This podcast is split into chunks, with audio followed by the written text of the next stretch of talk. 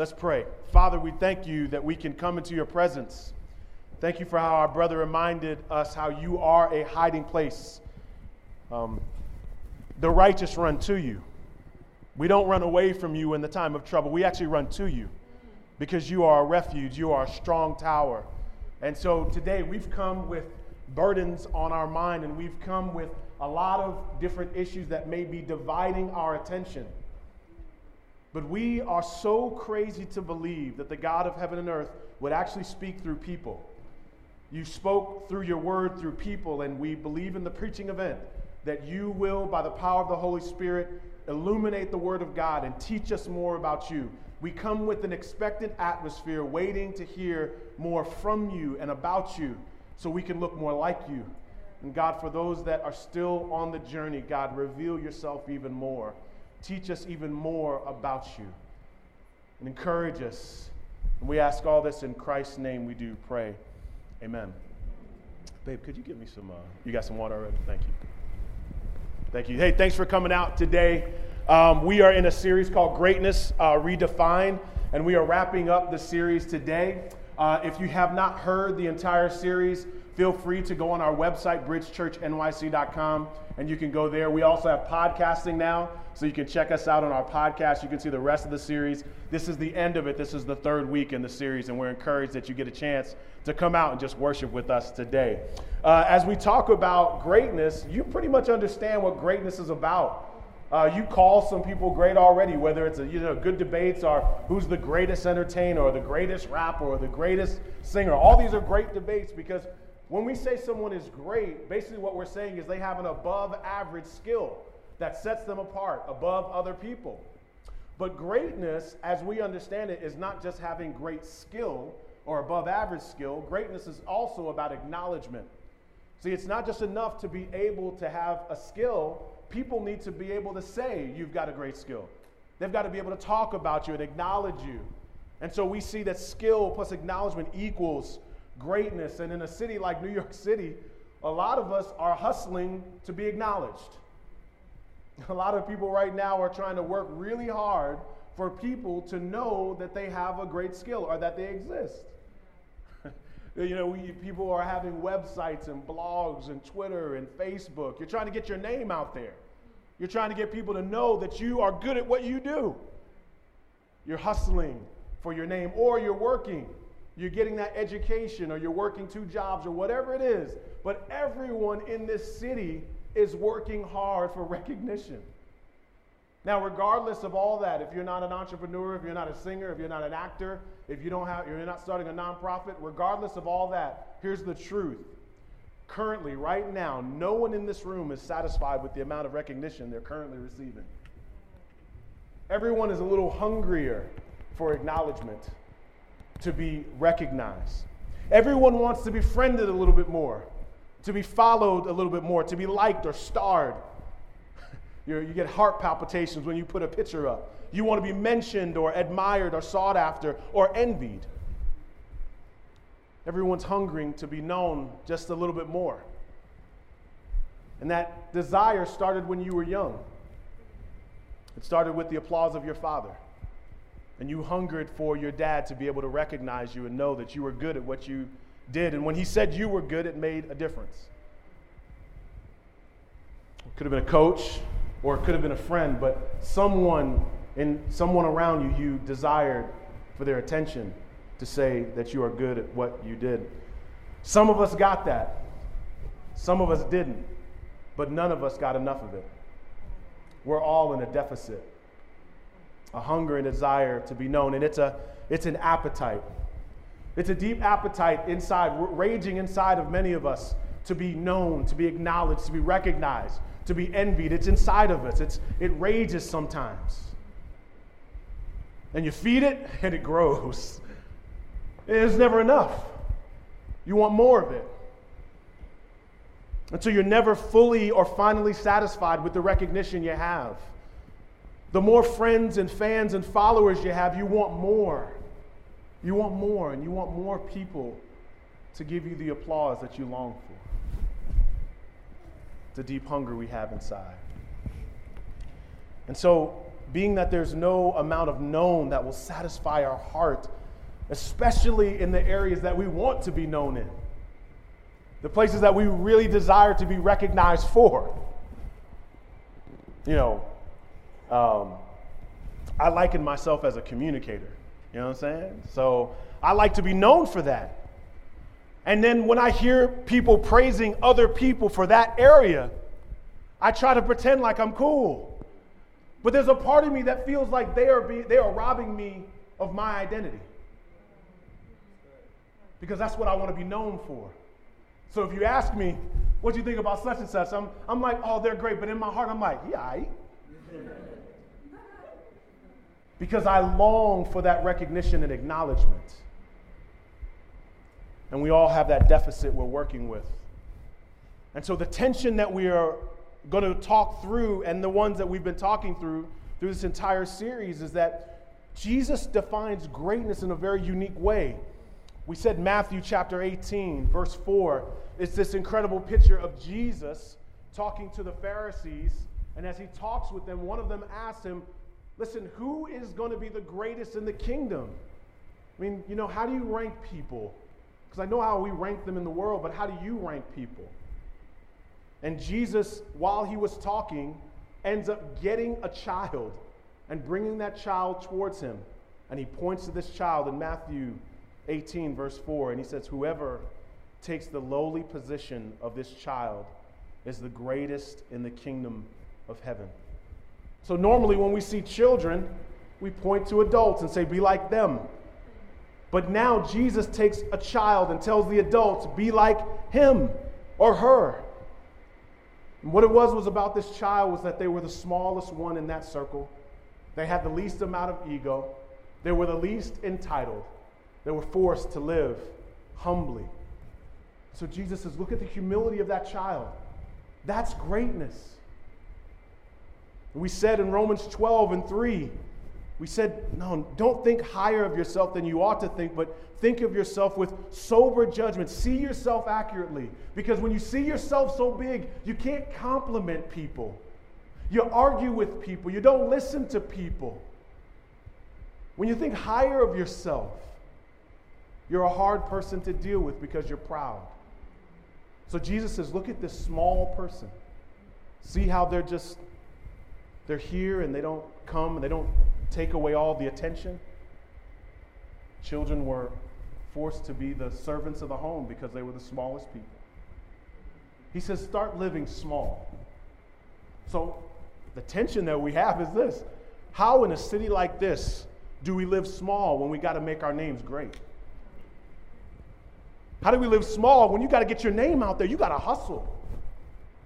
Don't you want to be known and recognized?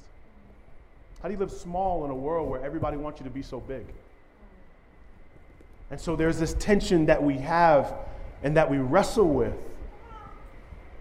And so Jesus tells us this definition, but it's so good that we have people that flesh out this picture of stewarding acknowledgement and stewarding recognition.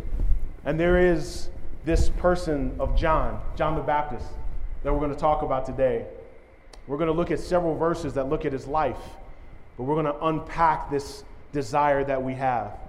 Uh, by way of context, we're going to look in Mark chapter 1, verse 4 and 5. If you have your Bible, feel free to go there, or if you just have your phone, feel free to look on that. And if you don't have that, you can look up on the screen. Mark chapter 1, verses 4 and 5, it says, And so John the Baptist appeared in the wilderness, preaching a baptism of repentance for the forgiveness of sins. And it says in verse 5, the whole Judean countryside and all the people of Jerusalem went out to see him. So when you look there, look at several important things. First of all, he's preaching this baptism of repentance and forgiveness of sins. And we'll deal with that in a second. But in verse 5, it says, the whole Judean countryside and all the people of Jerusalem went to see him. So the significance of that is one, this is probably thousands of people going out to see John the Baptist. And they're all going because they've heard about this incredible picture of baptism for the forgiveness of sins. And then what we realize, it says that it was people going all the way basically from Jerusalem to the Jordan River. That's 19 hours. That's a 19 hour walk. That's a full day's journey. So think of it thousands of people going out to see John. Thousands of people. And these thousands of people are going a whole day just to see him. And he's causing a stir. People are talking about him because it's an incredible thing he's doing called baptism. And so, because of that, the religious leaders want to check out who he is. They're interested in who this guy could be. So, uh, John chapter 1, verse 15. So, you would flip over if you have your Bible, or you can scroll if you have your phone, or you can look up John 15, uh, chapter 1. John ch- testified concerning him. He's talking about Jesus.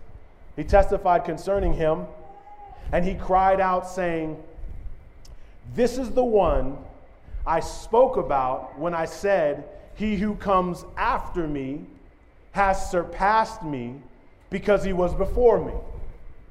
Notice what he's saying. He's saying, Listen, he's, I was here before he was, but now that he's come on the scene, Jesus has already surpassed me because he was before me.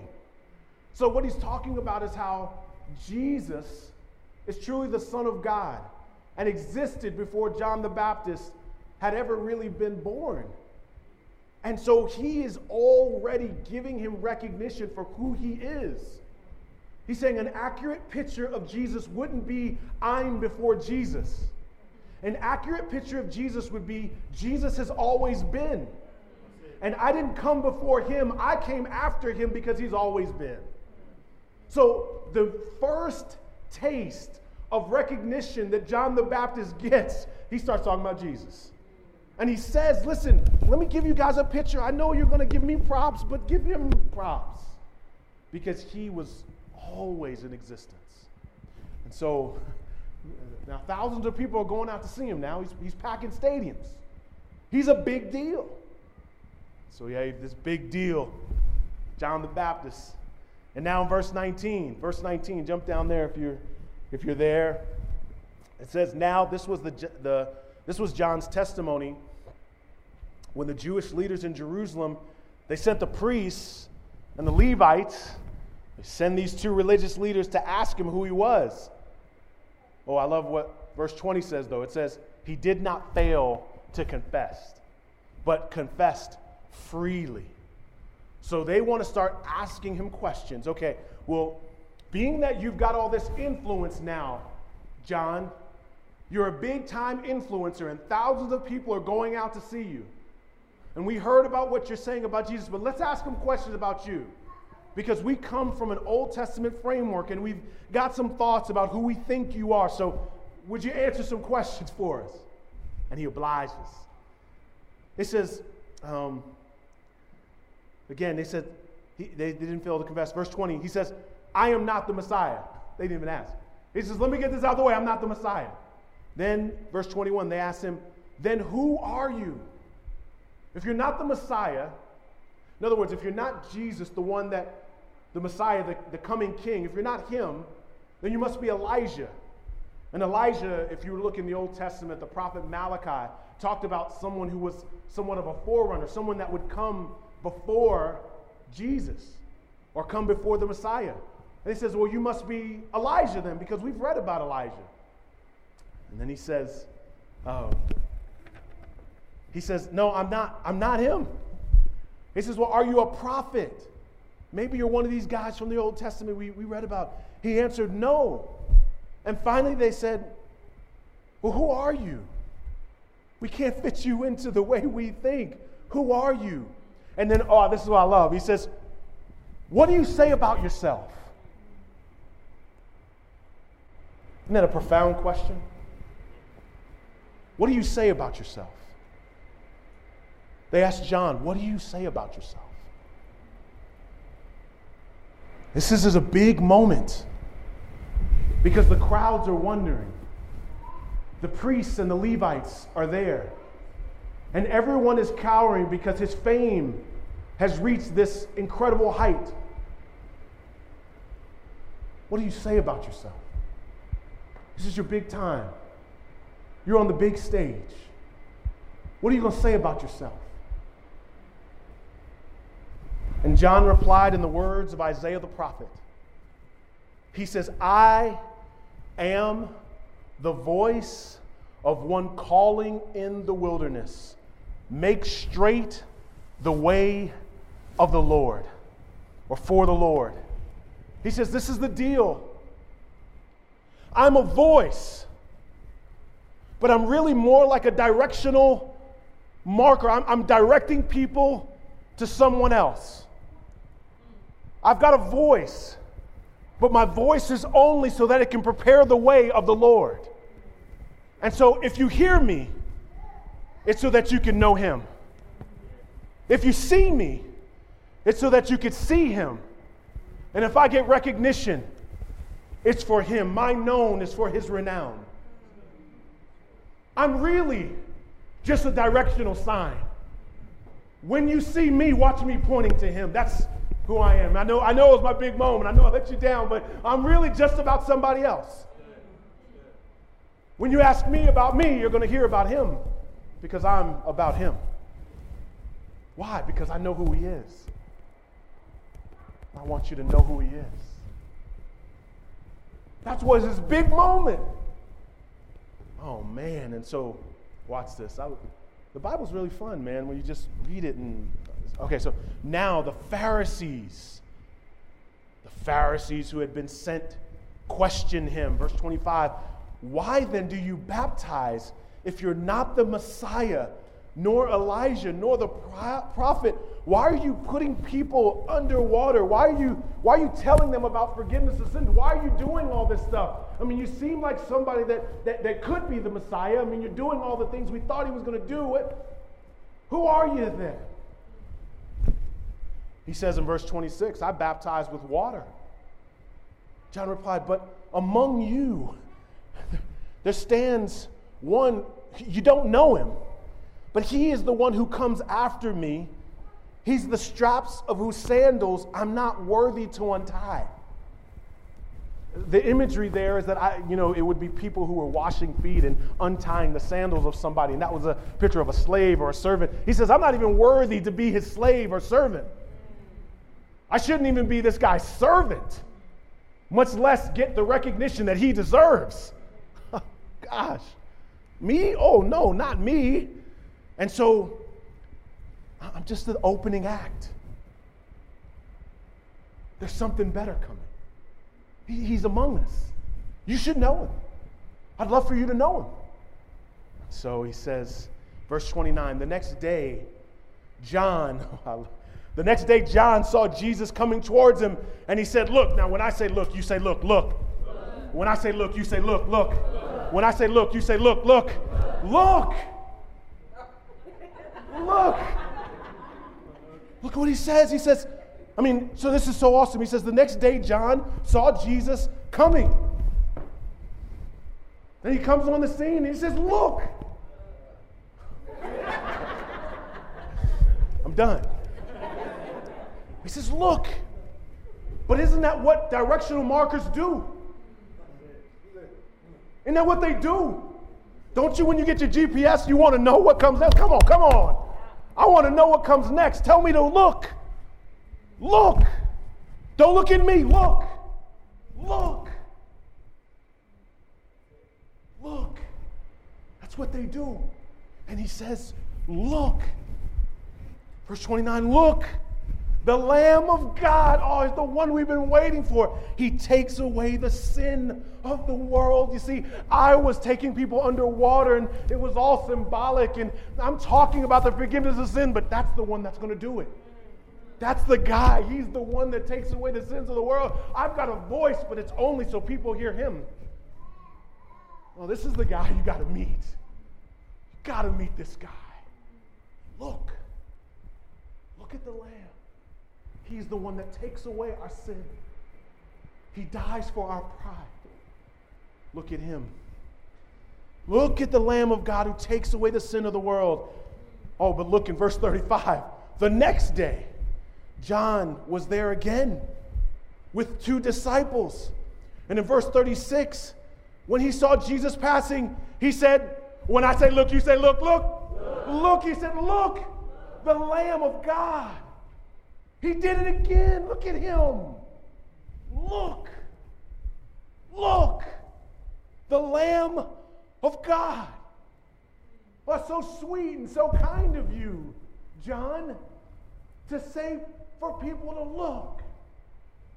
But he's the directional marker, right? It's not enough for people to just look, they need to go. And so in verse 37, look what happens. When two disciples heard him say this, they followed Jesus. He said, Look, and they followed. But if they followed Jesus, that meant they weren't following John anymore. Oh, and I know this followed the, this, this bothered the JTB fans. All the people that had gotten really excited about John the Baptist. They had all their t shirts and stuff. Like, man, John, do you, do you see what's happening here? They've unfollowed you to follow Jesus. I mean, what are you saying? You're losing your influence, bro and he's robbing you of what you deserve. You, you watching this, John? John 3 26. They come to him and said to him, Rabbi, they were so polite. They gave him a very, very esteemed name for a Jewish leader, Rabbi. Rabbi, that man. Verse 26, that man who was with you. That man, remember that man who was with you the other side of the Jordan? You remember that man, the one that testified about you? Remember you were talking about look? Guess what he's doing? He's baptizing. What I'm saying is that's your thing. You are John the Baptist. Hello. Do we need to remind you of who you are? You're John the Baptist. And now Jesus is out there baptizing. What in the world is going on? Up your game, G- uh, John. Shoot. He's robbing you. You need to start doing double baptisms or something, man. Are you kidding me? You're losing your influence. You're John the Baptist. He's Jesus, whatever we call him.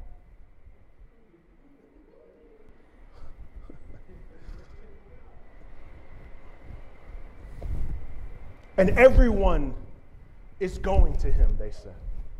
Everybody's going to this guy, this guy Jesus. I mean, so what do we do? Well, ready for this? This is huge. This is the big moment. This is the big moment. Verse 27 To this, John replied, A person can receive only what's given them from heaven. If you were here with us last week as we walked through Daniel 4 and 5, do, do, you remember this language? The Most High is sovereign over all kingdoms of the earth and gives them to whoever he wishes. Do you remember how we talked about how the kingdom had been given to Nebuchadnezzar and how it could be taken away? Remember how he had to be taught it was a stewardship? Well, John gets wind of this and understands this concept early on. So he says, Listen, any influence I had, it was a stewardship in the first place. Any influence I've been given, it was given to me from above. So no one's robbing me because they can't take what they didn't give me. I was given to it from above. I was given my influence from God Himself. I didn't ask for where I was born. I didn't ask for my gifts. Those opportunities, yeah, I, I, I worked them, but I'm not self made. My hustling game is really not that strong. Everything I have, I've been given by God.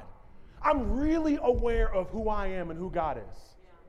I'm very aware of that, guys. So I'm really not afraid of losing some influence because I really didn't create it in the first place. It's all been a stewardship, y'all. It's just, I know, I know you want me to get upset, but I can't get mad because He's the one I was pointing to. He's not robbing me of anything. Verse 28 You yourself can testify that I said, I'm not the Messiah, but I'm sent ahead of him. I told y'all this, and maybe, maybe y'all forgot. Maybe I need to remind you again.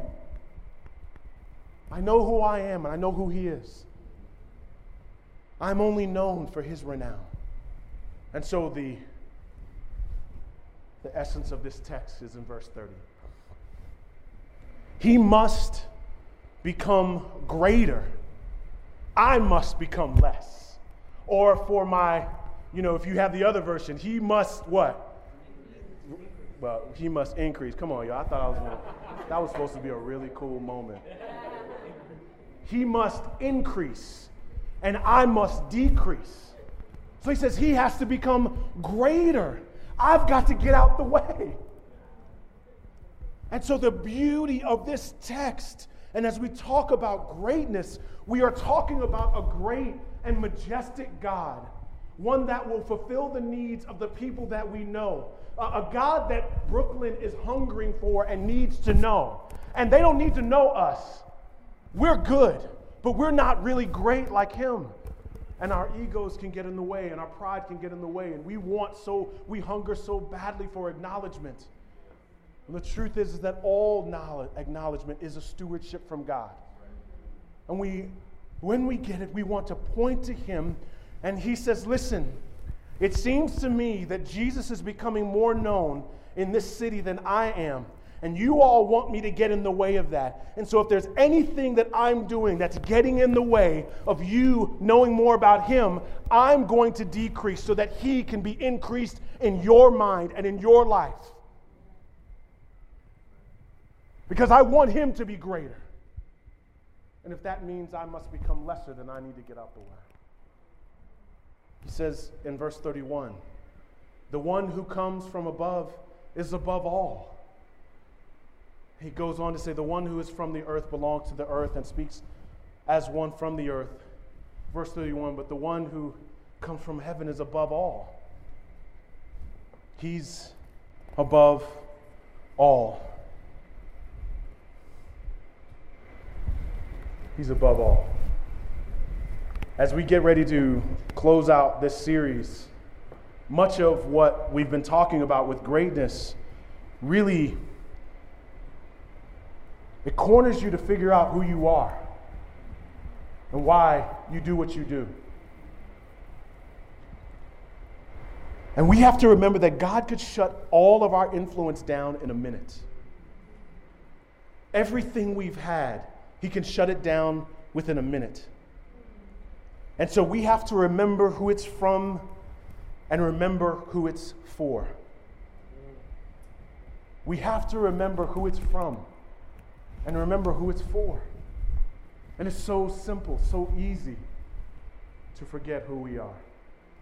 One day I was, uh, was walking with my mother, and um, I saw the moon and I said, it was a, it was a full moon. It was very bright. Have you ever had one of those nights where the, the moon is just lighting up the whole city? I looked up and I said, Mom, isn't that amazing? She said, What? I said, Well, look at the moon. The moon is lighting up the whole city. I said, I, I said, It's so funny how sometimes the moon has light and sometimes it doesn't. And she laughed. She said, Baby, the moon ain't got no light. See, I don't think you understand. If you see light on the moon, it's because of the sun.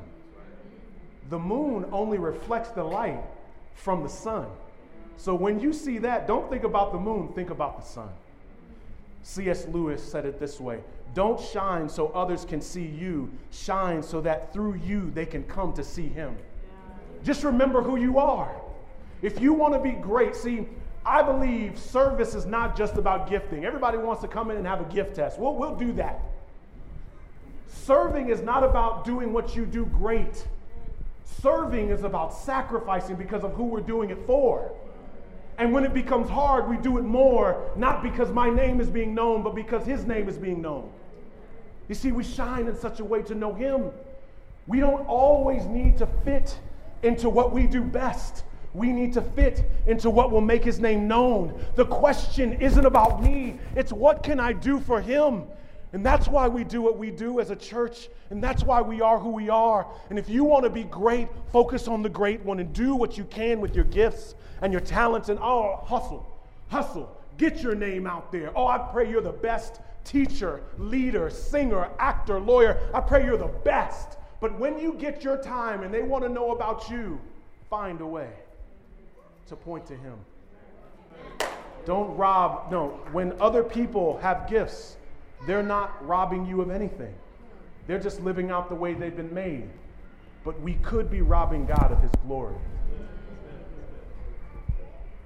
We could be robbing God of His glory when we don't give Him the acknowledgement that He deserves. Remember what John said? Oh, He's from above. That's what He is. And if you look back at Daniel, He says He is the Most High. All we do when we praise is we're acknowledging God for who He is and for what he's done. And when you can see God for who he is in this picture of Isaiah 6, where when I see God for who he is, and when I see myself for who I am, oh, I want to serve him because I see how frail I am. Say, oh, send me, I'll go. I'm, I'm sinful. I'm a man of unclean lips. But God, you are majestic. You are awesome and you are holy, and I'll serve you. I'll serve you. It doesn't matter who gets the applause. Uh,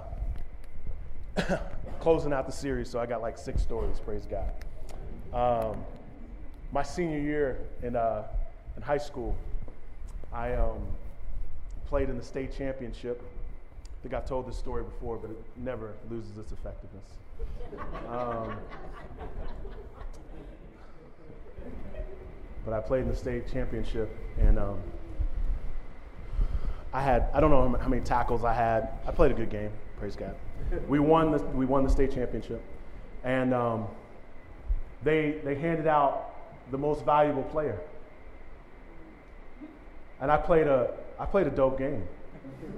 And so when they started handing out the trophies, um, they lined us all up.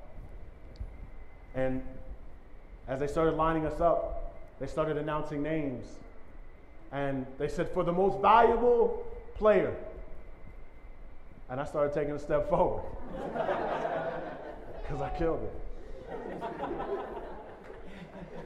and they called somebody else's name. And it was, it was one of my best friends on the team. His name was Shane.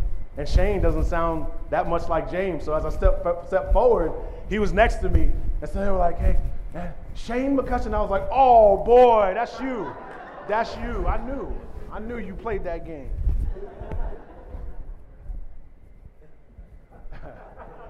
and uh, the game was over. And we won. We won. But I didn't get the recognition I thought I deserved.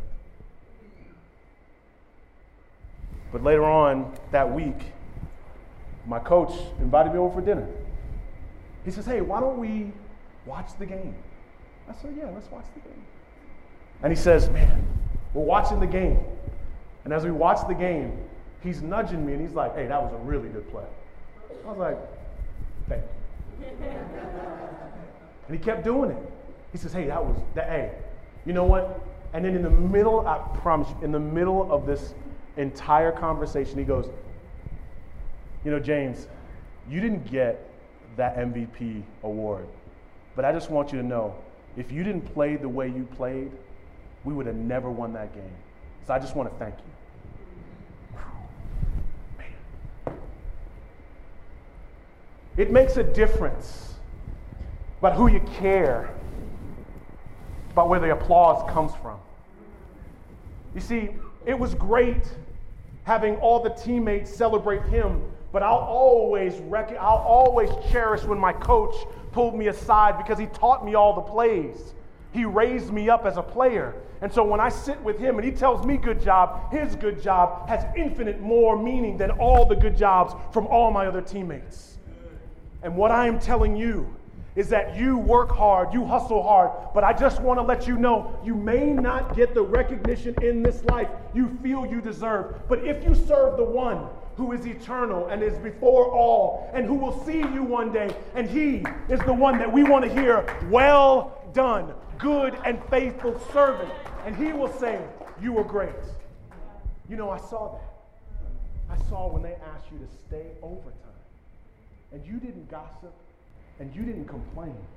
You served. You were great. No one else recognized it. But I want you to know I saw you. I see the way that you are caring for people. And people are even talking about you as you care. But I want you to know I saw you. And right now, the scriptures talk about him being the father who sees in secret. And some of you are not great in the eyes of men. But if we redefine greatness, the question is are we great in the eyes of God? I want to be great in the eyes of my master. I want to look at him. Don't you want to see him that day? When you, I mean, I don't care where you're at theologically today, you know you're going to die. You know this. And you may perceive that there is a God. And if you perceive there is a God that may have a standard, then the first thing is knowing his son, and then it is serving him. And if you long to serve him, I pray you serve him with a pure heart in such a way where if your name is never up in lights, if you never have a fan base, if you never get followed, tweeted, retweeted, quoted, mentioned, you'll long to hear the words of your Heavenly Father. Well done. That's greatness. Let's pray. Heavenly Father, we love you. We can do nothing without you. As we get ready to sing this song, I pray that we would take this moment just even now, Lord, to, to exalt you, to lift you up to your proper place. The fact of the matter is, you are already exalted, you are already high and lifted up. But there is a part of us that always forgets about the true nature of who you are, that you are set apart and you are holy. And so, right now, God, as we get ready to sing, Heavenly Father, would we put you in your proper place? Would we long for the recognition from only you? Would we long for your applause? Because applause, recognition, all those things, those things that we have inside of us, that we long for, I pray that we would get that met from you. And I pray we would long to hear your affirmation. Let us live for the applause of one, for an audience of one, for an audience of one. In Jesus' name.